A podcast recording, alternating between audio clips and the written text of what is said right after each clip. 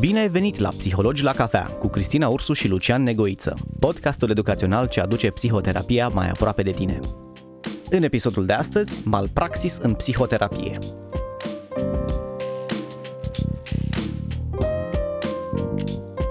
Bună tuturor și bine ne-am regăsit la un nou episod din podcast. Lucian, bine, bine v-am regăsit.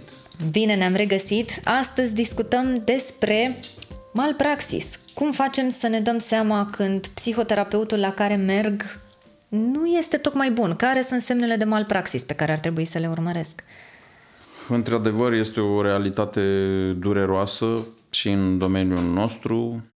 Prezența sau continuarea suferinței chiar în procesul psihoterapeutic și de ce să nu recunoaștem fiecare pădure cu uscăturile sale. Însă, haideți să privim și să dezbatem împreună, să enumerăm, iată, câteva astfel de semne. În primul rând, să observăm dacă ne este mai rău, să spunem, dacă ne simțim mult mai rău decât acum 3 luni, 6 luni sau un an, depinde de când am început psihoterapia. Dacă emoțiile noastre sunt, să spunem, mult mai intense, mult mai frecvente sau durează mai mult, este un prim semn că lucrurile nu merg chiar în direcția cea bună. Un alt uh, semn ar fi dacă psihoterapeutul meu nu respectă cadrul terapeutic agreat inițial. Dacă schimbă ședințele fără să mă anunțe sau să mă anunțe în ultimul timp, dacă prelungește, în loc de 50 de minute stăm și o oră și jumătate, două sau chiar trei, patru ore, după cum am mai auzit și mă taxează ca atare.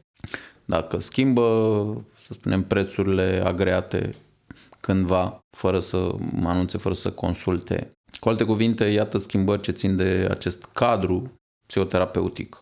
O altă direcție atunci când psihoterapeutul are tendința să ne judece, să ne eticheteze, să ne ironizeze, chiar să ne critique, iar suferințele și nevoile noastre să fie minimalizate.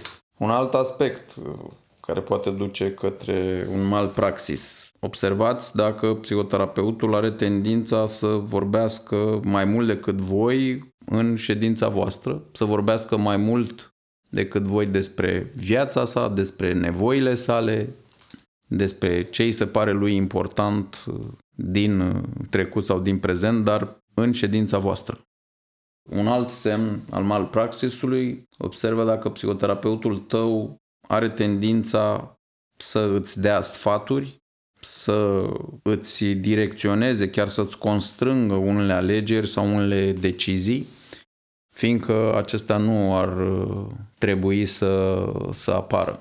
După cum știm, în psihoterapie îți este încurajat și liberul arbitru și asumarea deciziilor, nu din contră să, iată, să existe aceste practici. Un alt semn că ceea ce ți se oferă nu este o psihoterapie și chiar nu este o psihoterapie eficientă, observă dacă sub numele de psihoterapie îți sunt oferite și alte genuri de servicii sau terapii alternative. Nu ar trebui să existe în cadrul unei psihoterapii astfel de metode, nici terapii cu îngeri, nici terapii cu cristale sau alte forme de meditații, de relaxări în cadrul, repet, unei ședințe clasice de psihoterapie. Un alt semn negativ, dacă psihoterapeutul tău dă dovadă de o rigiditate ca de mers și îți oferă ședință de ședință strategii tehnici care îți fac rău, care îți afectează funcționalitatea în rolurile tale.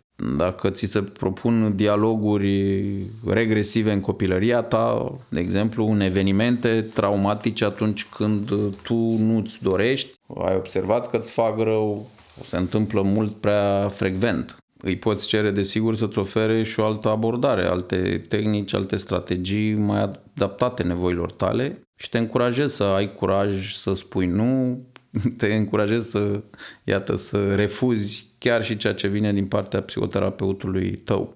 O altă formă gravă de malpraxis este atunci când uh, ți se cer de către psihoterapeutul tău diverse servicii, diverse favoruri în afara cadrului terapeutic, când psihoterapeutul, uh, din păcate, îți poate cere anumite beneficii datorită rolurilor tale, statutului tău profesional. La fel, este un semn că o ședință, o psihoterapie poate să sufere și inclusiv uh, când îți sunt cerute servicii de natură sexuală, în afara, să spunem, altor beneficii materiale, financiare.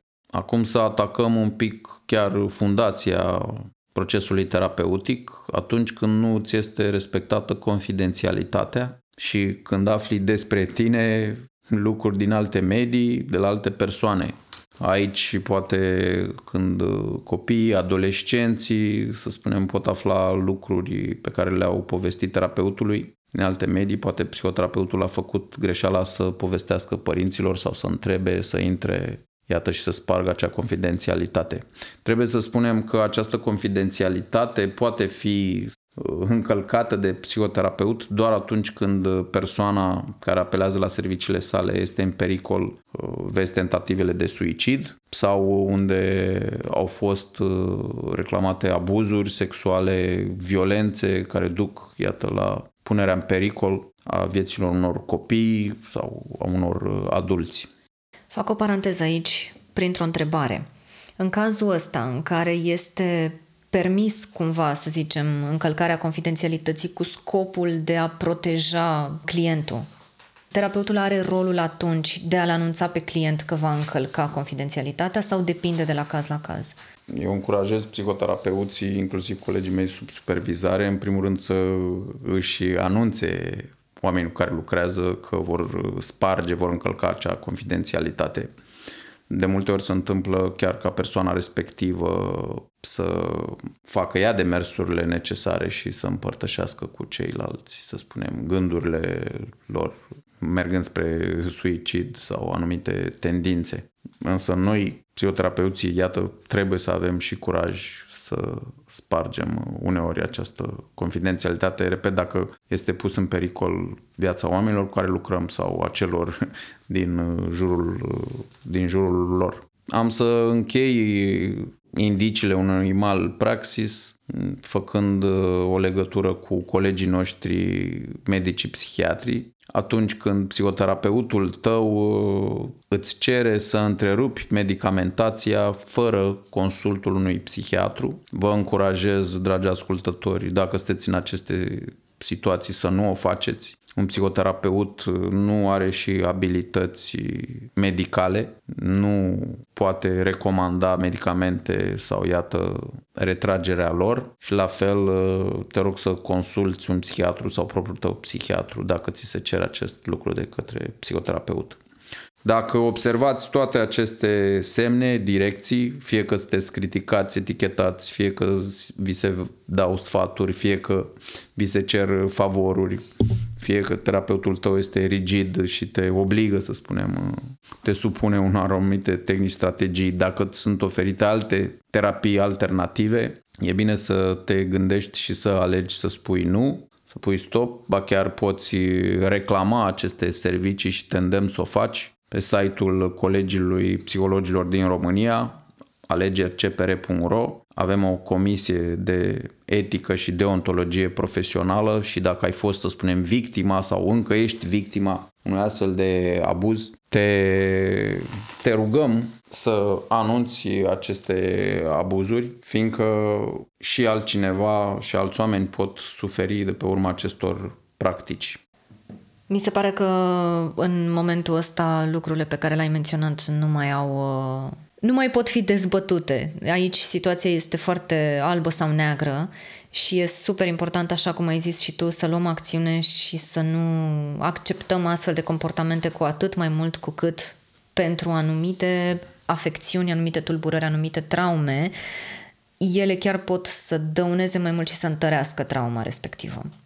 Într-adevăr, să nu uităm primul principiu al unui demers terapeutic, să nu facem rău. Mulțumesc, Cristina, și vă îndemn, dragi ascultători, dacă ați fost sau sunteți, iată, victimele unor astfel de abuzuri, să le prevenim astfel încât să avem curajul da, să spunem nu, să stopăm și chiar facem demersurile necesare pentru a opri o astfel de psihoterapeut. Corect. Mulțumesc tare mult, Lucian. Foarte importante și utile informațiile astea.